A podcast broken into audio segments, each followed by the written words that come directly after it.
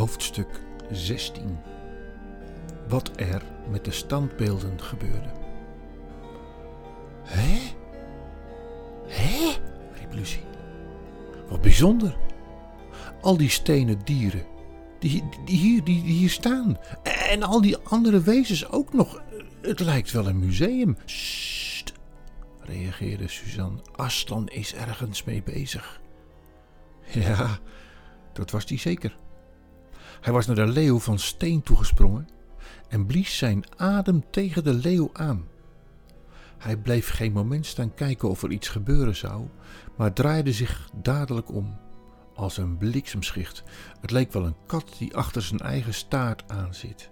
En hij blies zijn adem ook tegen de stenen dwerg. En toen schoot hij op een lange stenen driade af, die vlak bij de dwerg stond, en draaide zich snel opzij om tegen een stenen konijn te blazen, dat recht tegenover hem stond. En toen rende hij door naar twee centauren. Maar op dat moment zei Lucie: Oh, Suus, kijk eens, moet je die leeuw zien? Ik denk dat jij wel eens iemand een brandende lucifer bij een prop kranten in een open haard hebt zien doen. Eerst lijkt het even alsof er niks gebeurt, en dan zie je een klein vlammetje langs de randen van het papier. Zo was het nu ook. Het leek even alsof er niks veranderde aan de stenen leeuw, maar toen Aslan tegen hem aangeademd had, kroop er heel langzaam een streepje goud over zijn wit marmeren rug. En het vloeide steeds verder uit. En daarna leek de kleur die door zijn hele lichaam verspreidde, net als vlammetjes door dat krantenpapier wat ik net zei. En toen, terwijl zijn achterkant nog duidelijk van steen was, schudde de leeuw met zijn manen. En al die zware stenen ribbels golfden als warme lokken levend haar. Prachtig. Hij sperde zijn reusachtige muil open, wagenwijd en gaapte hardgrondig.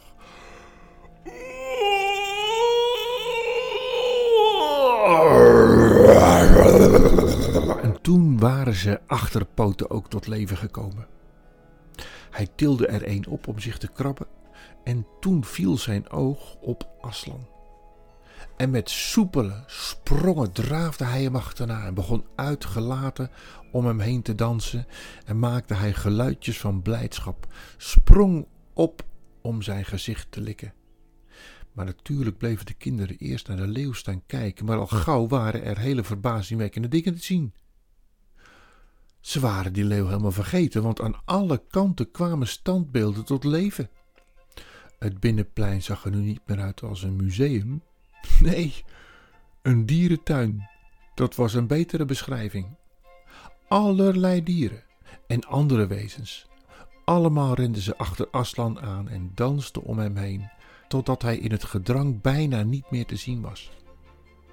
En in plaats van al dat doodse wit zag je op het binnenplein nu een regenboog van kleuren. De glanzend rode bruine flanken van de centauren, de diepblauwe hoorns van de eenhoorn, de schitterende verenpracht van vogels, het rosse bruin van de vossen, honden en satiers, de gele kousen en de vuurrode puntmutsen van dwergen, berkenmeisjes in het zilver en de beukenmeisjes met fris doorschijnend groen en de lariksmeisjes in zulk fel groen dat het bijna geel leek. En in plaats van de doodse stilte die er even tevoren heerste, weergalmde de hele binnenplaats nu van allerlei geluiden. Van blij gebrul, gebalk, gejank, geblaf, gepiep, gekoer, gehinnik, gestamp, geschreeuw, gejuich, van lachen en zingen. Oeh, zei Suzanne. Op een heel andere toon. Moet je nou eens kijken. Wauw! Ik, ik bedoel, is dat wel vertrouwd? Lucie keek en zag dat Aslan juist de voeten van de stenen reus had ingeademd. Oeh, maak je maar geen zorgen, zei Aslan. Als de voeten eenmaal weer goed zijn, komt de rest vanzelf erachteraan. Ho, ho, ho, ja, maar dat bedoel ik helemaal niet, zei Suzanne. Ze zei het meer tegen Lucie, maar het was te laat om er iets aan te doen. Zelfs al zou Aslan tijd nodig hebben om naar haar te luisteren, De verandering begon al door te gaan, langs de benen van de reus omhoog. Verder. Hij begon met zijn voeten te bewegen. Een paar tellen later greep hij zijn knots van zijn schouder en wreef zijn ogen uit en zei: Het is. Ik geloof dat ik heb geslapen. Oh, waar zit die mormel van een atoommones nou eigenlijk? Ze liep hier rond. Ja, ze zat bij mijn voeten. Dat was het. Maar toen ze eenmaal met z'n allen naar boven geschreeuwd hadden om hem te vertellen wat er precies was gebeurd, en de reus zijn oor te luisteren had gelegd en ze het nog een keer moesten vertellen, zodat hij tenslotte eindelijk begreep, toen boog hij zo diep zijn hoofd voorover dat het net een dak van een hooiberg was en telkens tikte hij voor Aslan zijn hand aan zijn pet en zijn hele lelijke dikke gezicht straalde, straalde. Dat zie je niet zoveel bij reuzen, weet je. Je komt eigenlijk maar heel weinig vriendelijke reuzen tegen.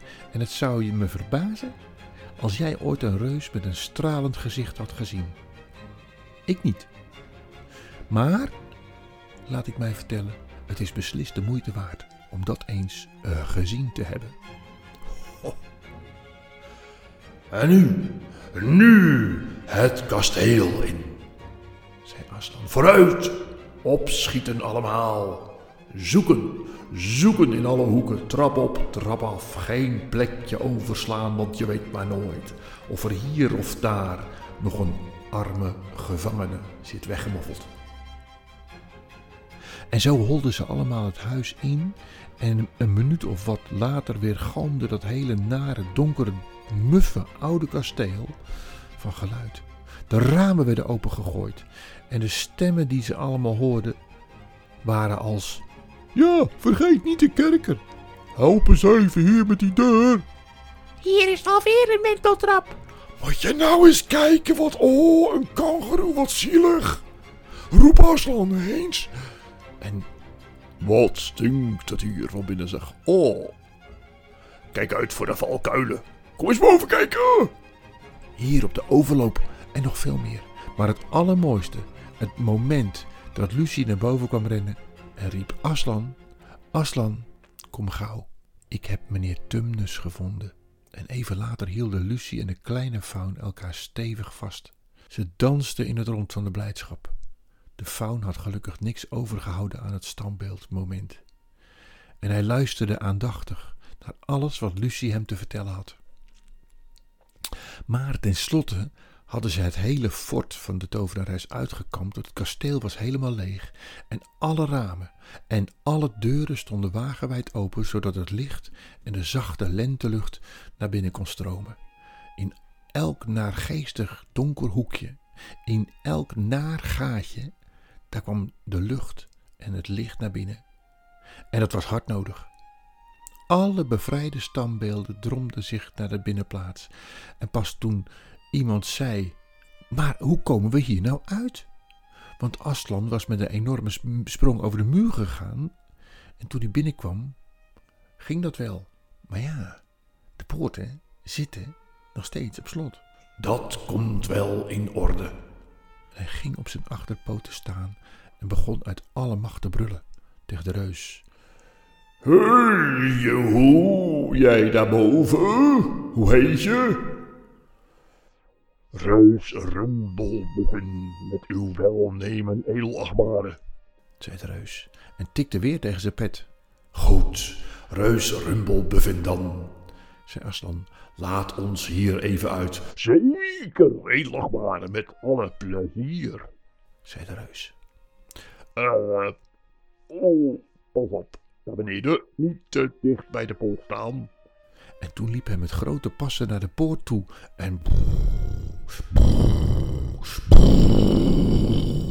Zo ging zijn geweldige knots. Bij de eerste dreun begonnen de poorten te kraken. Bij de tweede kwamen er barsten in. En bij de derde klap begonnen de poorten te schudden. Toen nam hij de torens aan allebei de zijkanten van de poort onder handen. En na een paar minuten stampen en dreunen stortten beide torens aan allebei de kanten in. En nog een stuk muur ook zelfs. Wat een geraas bij elkaar. Er bleef alleen een berg puin over. En toen het stof was opgetrokken, gaf je dat het gevoel dat als je in een dorre, sombere stenen plein stond, een vreemd gevoel waardoor je naar het gat naar buiten keek en daar al dat gras en die wuivende bomen zag en, en, en die sprankelende riviertjes en de blauwe heuvels daarachter en daarachter weer de lucht. Nou, nou, ik zweet als een otter. zei de reus. En hij hijgde en hij pufte als een volwassen stoomlocomotief. Dat krijg je als je niet meer in vorm bent. De jonge dames hebben zeker geen zakdoekje voor mij te leen. Jawel, ja hoor, ik wel, zei Lucie. En ze ging op haar tenen staan en gaf haar zakdoek zo hoog mogelijk als ze kon. Dank u wel, jonge juffrouw. Dank u wel. En hij boog zich voorover. En toen schrok Lucie een beetje, want ineens voelde ze dat ze opgetild werd. Ze zweefde hoog in de lucht, tussen de duim en de wijsvinger van de reus. Maar juist toen ze zijn gezicht op zich af zag komen, schrok, ze blijkbaar zelf, schrok hij blijkbaar zelf ook. Ho, grote goedheid, ik heb mij vergist. Kleine meid, ik had dit nooit moeten doen. Ik dacht dat ik alleen je zakdoek vasthield. Ho, ho, ho, ho, ho, ho. Nee, nee, nee, hi- hier is die.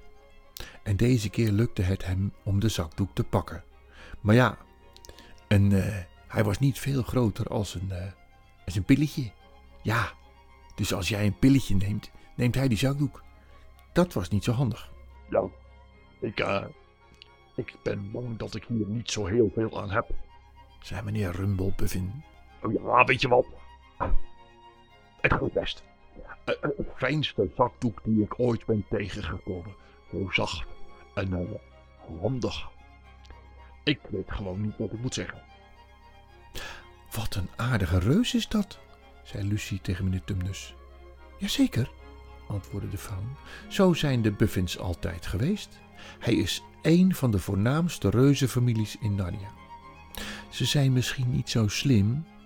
Ik heb trouwens nog nooit gehoord dat een reus wel slim was. Maar het is al een heel oud geslacht. En ze hebben uitstekende manieren, begrijp je?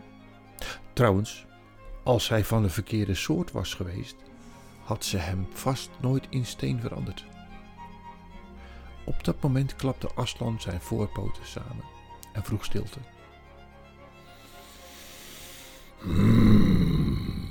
De werkdag is nog niet afgelopen voor ons. We moeten voor bij tijd met die tovenares afrekenen. We moeten dadelijk gaan kijken waar ze aan het vechten is. En ik zal mee vechten, sire, zei de grootste centaur. Dat spreekt vanzelf.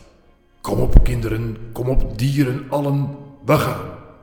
Degene die niet zo vlug kudden, dat wil zeggen kinderen, dwergen, kleine dieren, die moeten meerijden op de rug van degene die harder kunnen lopen. Van leeuwen, centauren, eenhoorns, paarden, reuzen, adelaars, iedereen die een goede neus heeft, moet met ons leeuwen voorop om het spoor te zoeken dat zij ons naar het slagveld kunnen brengen. Vooruit! Schiet op allemaal, zoek je plaats op. En zo gebeurde het. Er werd intussen druk geroezemoest en vrolijk gejuicht en gezongen. Het meest in zijn sas was de andere leeuw, die voortdurend van de een naar de andere rende alsof hij het vreselijk druk had. Maar in werkelijkheid deed hij dat maar om tegen iedereen die het maar horen wilde te kunnen zeggen: Hoor je dat? Wat is hij? Ons leeuwen. hij en eh, ik. Ons leeuwen. Dat vind ik altijd zo mooi aan die. Hè? Oh. Hij bedoelde het helemaal niet uit de hoogte, niet zo'n gewichtdoenerij, onze leeuwen. Maar ja, hij vond het wel leuk. Ja, ik vond het leuk. En eh, hij en ik. Eh, ja, ja zo. Ja, en dat ging net zo lang door totdat iedereen begon te zeggen: Aslan, zeg daar eens wat van. En Aslan stopte een paar dwergen op zijn rug, een driade, twee konijnen en een egel. En daar kalmeerde de leeuw een beetje van.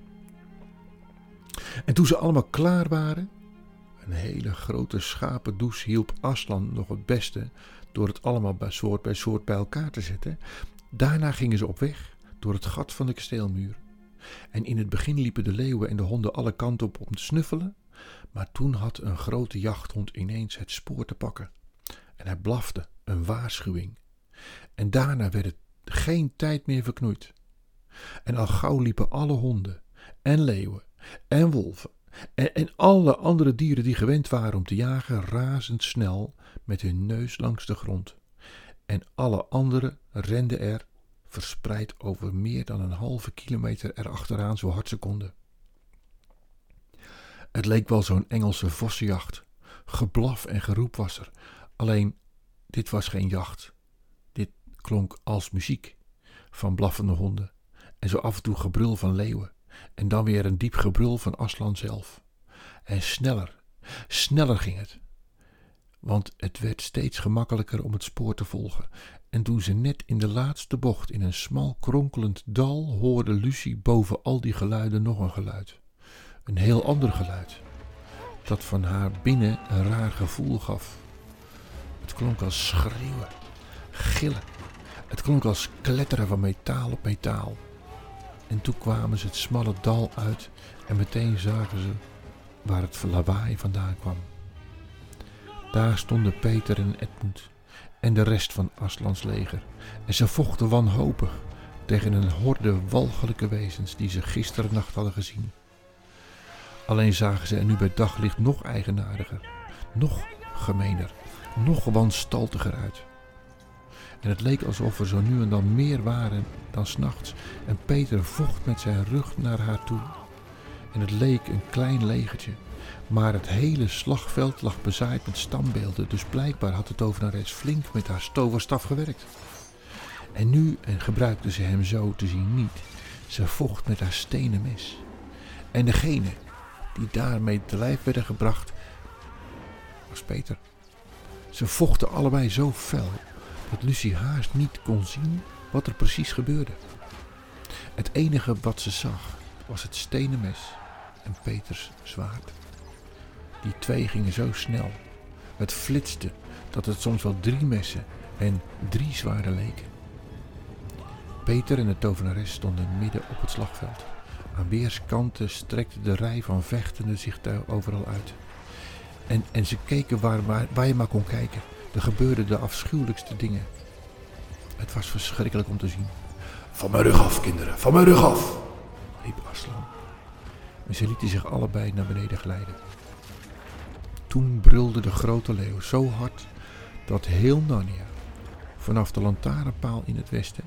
Hé, hey, de lantaarnpaal, die kennen we nog. Vanaf dat punt tot aan de kusten van de zee in het oosten ervan sidderde en stortte Aslan zich op de witte tovenares. En Lucie zag in hoe ze één seconde lang met naar hem opkeek. Met een uitdrukking van. En er was doodsangst op haar gezicht. En toen rolden de leeuw en de tovenares samen over de grond. Maar de tovenares lag onder. En op hetzelfde moment stormden alle strijdbare wezens die Aslan had meegebracht uit het kasteel van de tovenares woest op de vijand in. De dwergen met hun strijdbijlen, de honden met hun tanden, de reus met zijn knots en zijn voeten. Daarmee ging ook alles weg. En de eenhoorns met hun hoorns, de centauren met hun hoeven, met hun zwaarden. En het uitgeputte legertje van Peter begon te juichen. En de nieuwkomers schreeuwden, de vijanden gilden en jammerden en gingen tekeer, totdat het hele bos weer galmde van het tumult van de strijd.